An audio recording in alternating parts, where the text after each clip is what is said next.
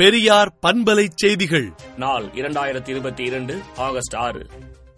நாடகம் புத்தக கண்காட்சிகளை நடத்தி நிதி ஒதுக்கி ஊக்கப்படுத்தி வருகிற தமிழ்நாட்டின் திராவிட மாடல் அரசு மலிவு விலையில் புத்தகங்களை பரப்பி புரட்சி செய்தார் தந்தை பெரியார். போதைகளில் மூழ்கி கிடக்கும் இளைஞர்களை நல்வழிப்படுத்த புத்தக வாசிப்பை ஊக்கப்படுத்துவது ஒரு சமூக புரட்சி என்று திராவிடர் கழக தலைவர் ஆசிரியர் கி. வீரமணி அறிக்கை விடுத்துள்ளார்.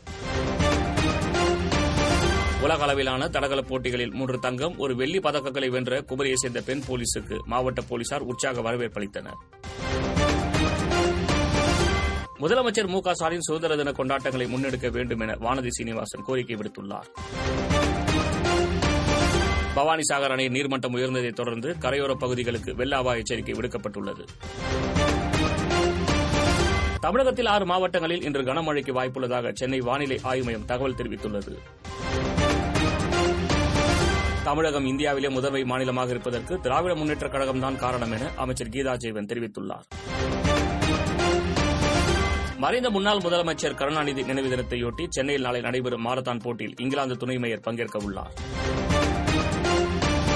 சென்னையில் உச்சநீதிமன்ற கிளை அமைக்க ஏற்பாடு செய்ய வேண்டும் என முதலமைச்சர் மு க ஸ்டாலின் கோரிக்கை விடுத்துள்ளார். ஐந்து மாணவ மாணவிகளை பாலியல் வன்கொடுமை செய்த ஆசிரியருக்கு 79 ஆண்டுகள் சிறை தண்டனை விதிக்கப்பட்டுள்ளது.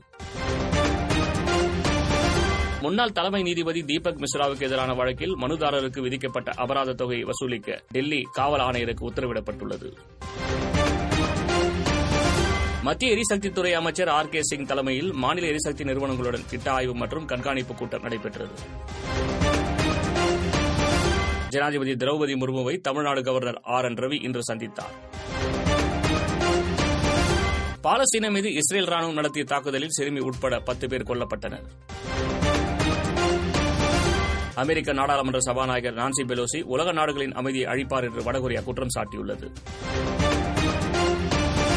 ஆப்கானிஸ்தான் கள நிலவரம் குறித்து செய்தி சேகரிக்க சென்ற பாகிஸ்தான் பத்திரிகையாளர் தாலிபான்களால் கடத்தப்பட்டது பரபரப்பை ஏற்படுத்தியுள்ளது.